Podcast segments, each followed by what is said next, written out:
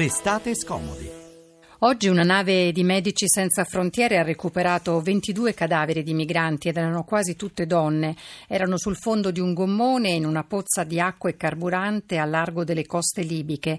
209 le persone tratte in salvo dai volontari in evidente stato di shock. Forse avrete visto le immagini, volti contratti, corpi tremanti. E allora quanti morti dovrà conoscere ancora il Mediterraneo perché si cerchi una risposta globale che sia adeguata a questa terribile crisi. Ne parliamo con Loris De Filippi, presidente di Medici Senza Frontiere Italia. Mm, buon pomeriggio, grazie per essere con noi a Restate Scomodi. Buon pomeriggio ai radioascoltatori. Senta, noi siamo tutti noi scossi dai fatti di Turchia, dagli attentati dei terroristi islamici in Europa e ci dimentichiamo di questi morti silenziosi, eppure tutto si lega. Questi migranti da dove arrivavano?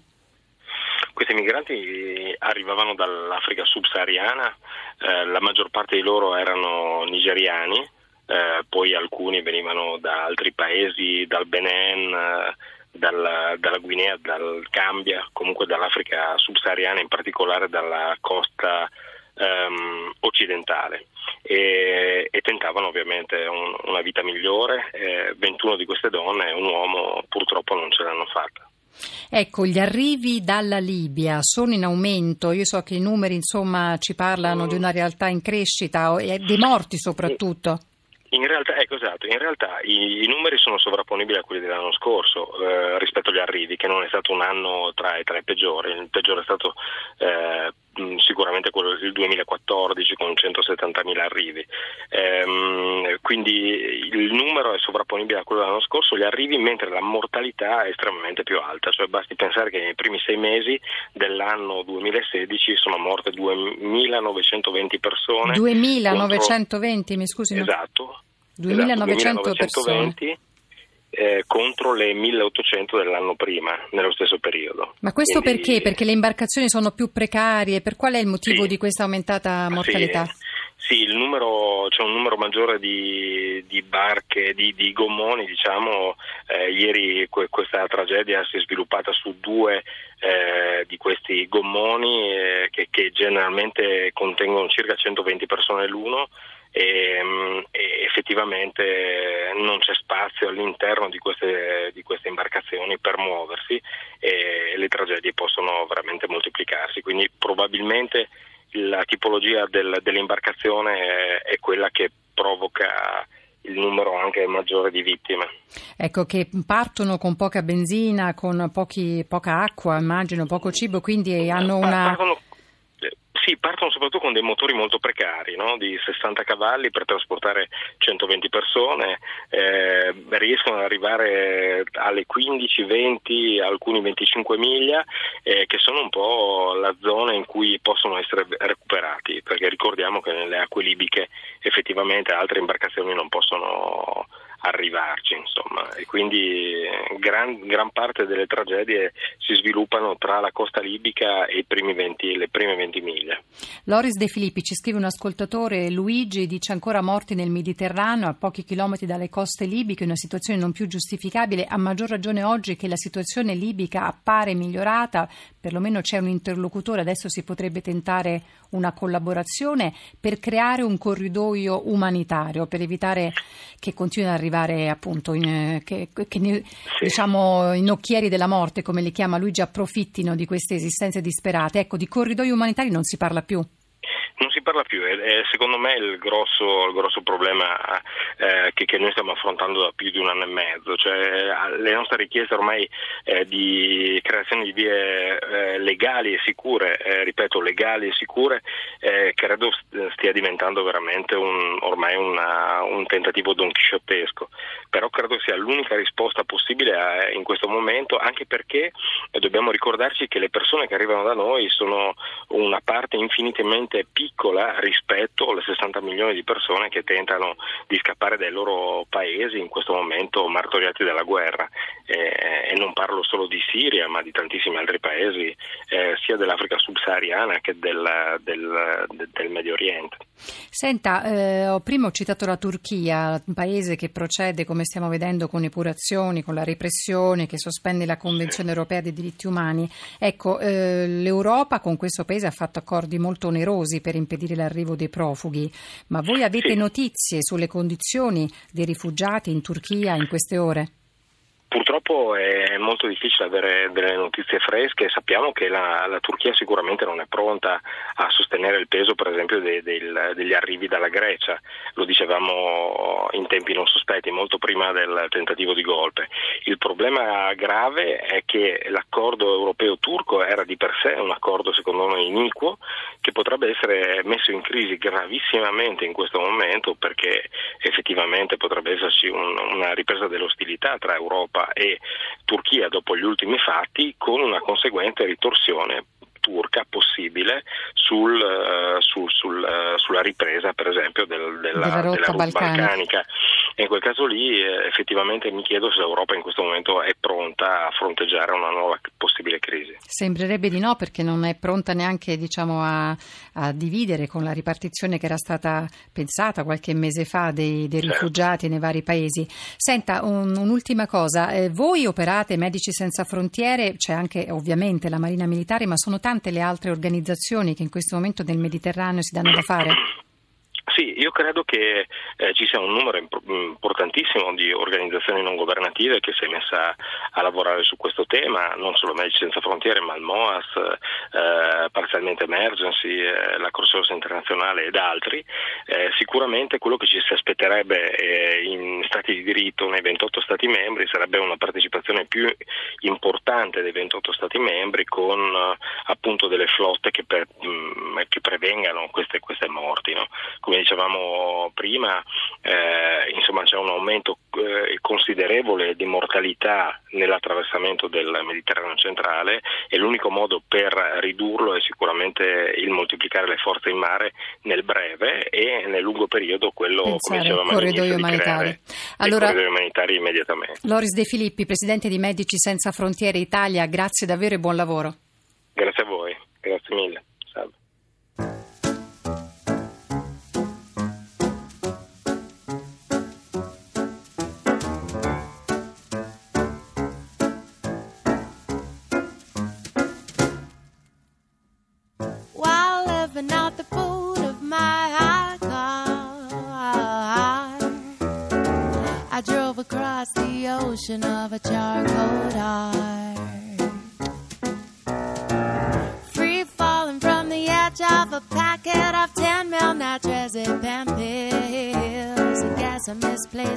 taste for survival skills. Stop thinking about the ways of suicide.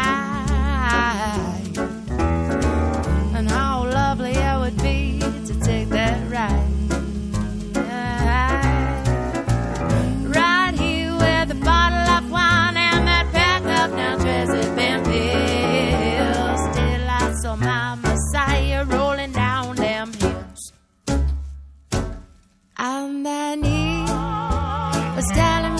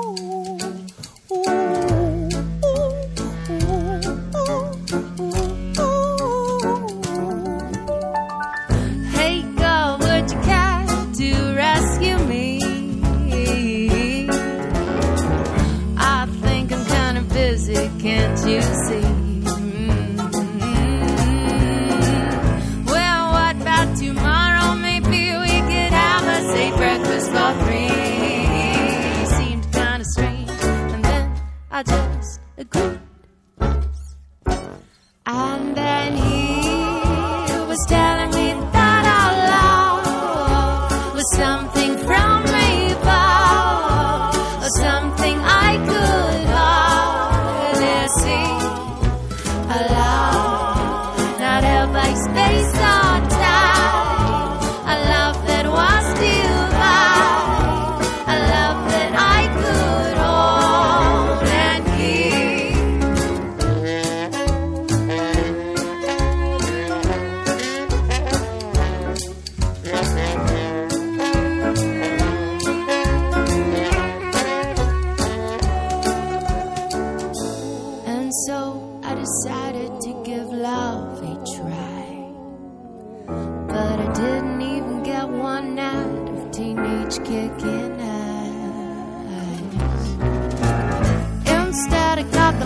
the laptop, the car, and that bag of now chairs then bills. Stolen by a suit of bumpers, rolling up their mills.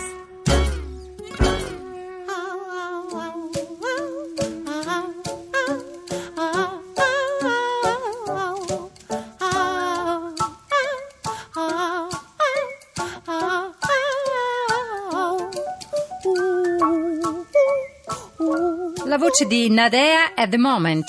In questa puntata fatta dei paradossi delle dinamiche parlamentari, del dramma dei profughi, permetteteci adesso di raccontare storie più piccole che arrivano dai nostri parchi, due denunce piccole, ma che poi, come sempre in questi casi, tanto piccole non solo. E allora cominciamo da dove? Dal Parco dei Nebrodi, affidato alla presidenza di Giuseppe Antoci, lo ricorderete, ci abbiamo parlato poche settimane fa, vittima di un agguato poi fallito. Qui è stato scoperto qualcosa che con i terreni incontaminati non ha molto a che fare.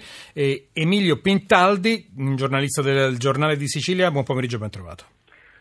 Pomeriggio, buon pomeriggio e ben trovati a voi. Insomma, eh, terreni coltivati non è il problema che fossero coltivati, ma eh, coltivati con cosa? C'erano immense piantagioni di canapa indiana, si producevano 10-20 kg di, di marijuana alla settimana che poi andavano a rifornire tutto il eh, mercato dei Nebrodi, sono tantissimi comuni, e poi quello della zona tirrenica, da Barcellona a Milazzo. C'erano oh, tre cosche, una dei Nebrodi, dei Tortoriciani, una dei barcellonesi e una di Milazzo che si rifornivano proprio in questi eh, campi, che dovevano essere incontaminati, invece producevano, producevano, droga. Tutto questo è stato scoperto dopo l'attentato al Presidente del Parco dei Nebrodi perché c'è stato un più attento controllo da parte del, dello Stato, ci sono ad affiancare i carabinieri delle stazioni locali, i carabinieri del comando provinciale, anche i cacciatori di Calabria, un reparto speciale dei carabinieri e, così hanno, hanno, trovato già diverse piantagioni, eh, hanno arrestato adesso 21 persone, 21 sono gli ordini di, eh, di custodia e hanno scoperto tutto quello eh, che vi ho appena detto. Eh, ma l'attentato noi dobbiamo anche ricondurlo a questo, abbiamo detto che le indagini sono cominciate dopo quell'attentato, quel, quel, questa scoperta spiega anche quell'attentato? No, no, no. Eh, Diciamo che queste indagini sono partite molto prima, nel, nel 2013, probabilmente eh, l'attentato ha dato un'accelerazione eh, a quella che è la presenza eh, dello Stato sul territorio, ha accentuato ecco, la presenza dello Stato sul territorio, quindi arrivando oh, più uomini si è potuto fare un uh, controllo oh, più capillare e quindi sono scoperte le piantagioni, sono scoperte i traffici del, delle cosche, ma diciamo uh, ha a che fare nella misura in cui Giuseppe Antoci martellava uh, le cosche con la sua azione di assoluta legalità. Lui aveva scoperto che eh, probabilmente le cosche facevano affari anche attraverso i fondi europei prendevano o sì, sì, assicuravano sì. attraverso gli appezzamenti di terreno che avevano in concessione. Molti, molti soldi senza, senza il minimo sforzo. Grazie Emilio Pintaldi, giornalista del Giornale di Sicilia e dalla Sicilia, dai Nebrodi risaliamo, arriviamo, fin- arriviamo fino in Abruzzo perché anche nel Parco Nazionale d'Abruzzo è comparso qualcosa che mh, non ci doveva essere. Roberto Raschiatore del Centro, del giornale del quotidiano Il Centro, buon pomeriggio. Sì, buon pomeriggio a tutti voi. Allora, innanzitutto in che località siamo e poi che cosa è venuto fuori? Ma qui siamo nella località di Villa Vallelonga, nella Marsica, eh, cuore del Parco Nazionale dell'Abruzzo, del Lazio e del Molise. E praticamente è successo questo, che da alcuni giorni sono in corso dei lavori per asfaltare una strada serrata, quindi una lingua d'asfalto proprio nel cuore del Parco Nazionale, dove tra l'altro in un'area dove eh, solitamente si avvistano degli orsi, l'animale simbolo del- dell'Abruzzo. Sì. Eh, questi lavori hanno scatenato una serie di polemiche da parte delle associazioni ambientaliste e dell'associazione che porta il nome appunto Salviamo l'Orso, che ha inviato una serie di esposti al Corpo Forestale dello Stato e ai Carabinieri del NOE.